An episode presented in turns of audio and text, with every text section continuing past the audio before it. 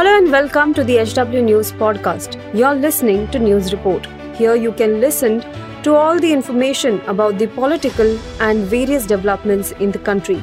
Follow this podcast now to stay updated. At HW News, we have been delivering news that matters to you. Our goal is to present you with information that stimulates conversations around topics of larger public importance that are often lost in the noise of shrill prime-time cacophony.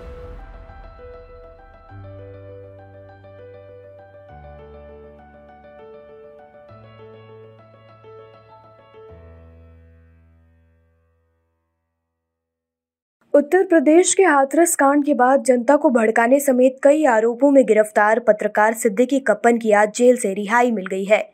High court के Lucknow bench से बीते 23 दिसंबर को सिद्दीकी कप्पन को ED के money laundering case में जमानत मिली थी। उन्हें दो साल, तीन महीने 26 दिन जेल में बिताने के बाद आज रिहाई मिली है।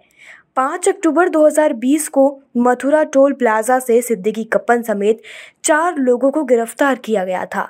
यूपी पुलिस ने कहा था कि सिद्दीकी कप्पन का पीएफआई से कनेक्शन है और चारों आरोपी हाथरस में हिंसा फैलाने की प्लानिंग में जा रहे थे। जेल से बाहर निकलने के बाद कप्पन ने पत्रकारों से बात करते हुए कहा, मैं 28 महीने बाद जेल से बाहर आया हूँ। मैं काफ़ी संघर्ष के बाद बाहर आया हूँ। मैं खुश हूँ मीडिया का बहुत समर्थन मिला। ये पूछे जाने पर कि वह वहाँ क्यों गए थे? कप्पन ने कहा कि वह वहाँ रिपोर्टिंग करने गए थे। अपने साथ वालों के बारे में कप्पन ने कहा कि वो कुछ छात्र थे।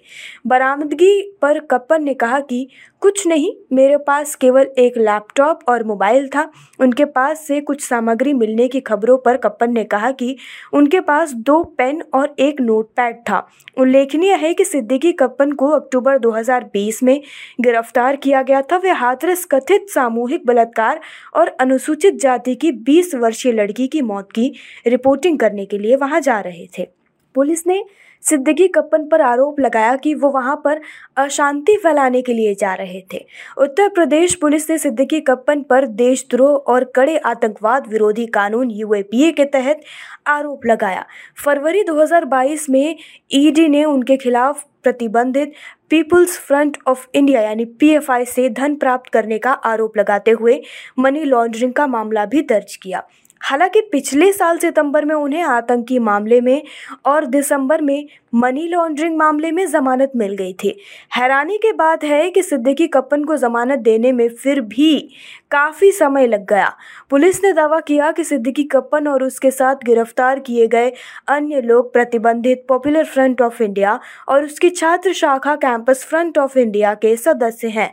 हालाँकि कप्पन ने आतंकी गतिविधियों या वित्तपोषण में किसी भी तरह की संलिप्तता से इनकार किया है।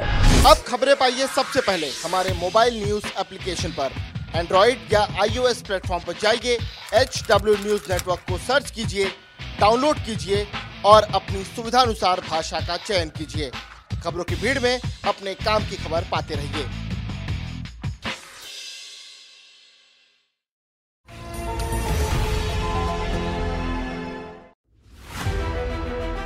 If you like this episode, please rate us with 5 stars right now. HW News podcasts are available on BingePods and all other audio platforms. Also, don't miss to check out editorial with Sujit Nair from the House of HW News podcast and we are sure you will love it too.